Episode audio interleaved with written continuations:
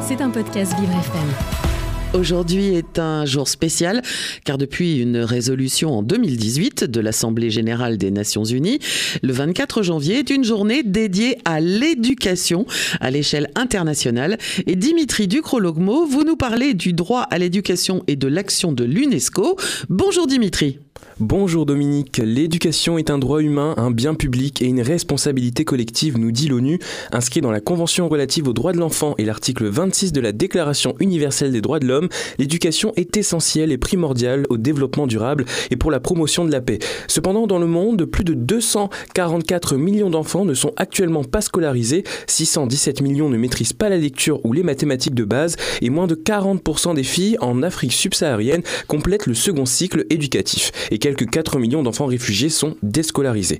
Alors le 20 novembre 2023, les 194 États membres de l'UNESCO ont adopté la recommandation sur l'éducation pour la paix, les droits de l'homme et le développement durable lors de la conférence générale de l'organisation. Il s'agit du seul instrument normatif mondial qui indique comment l'éducation devrait être utilisée pour installer une paix durable et promouvoir le développement humain sur la base de 14 principes directeurs parmi lesquels l'égalité de genre et la garantie de la liberté de penser. Et cette année, l'UNESCO dédie la Journée internationale de l'éducation au rôle crucial du système éducatif et des enseignants pour lutter contre les discours de haine. Exactement Dominique, dans un communiqué de presse, l'UNESCO indique que les discours de haine sont une menace pour nos sociétés et qui s'est accrue ces dernières années via les réseaux sociaux. Ils, alimentent les préjugés, la discrimination et peuvent contribuer à la normalisation de la violence. D'après les Nations Unies, le discours de haine désigne tout type de communication constituant une atteinte ou utilisant un langage péjoratif ou discriminatoire à l'égard d'une personne ou d'un groupe en raison de leur identité. Une récente enquête menée par l'UNESCO et l'IPSO dans 16 pays a révélé que 67 des utilisateurs d'Internet déclarent avoir été confrontés à des discours de haine en ligne et que 85% se disent préoccupés par l'impact et l'influence de la désinformation sur leurs concitoyens.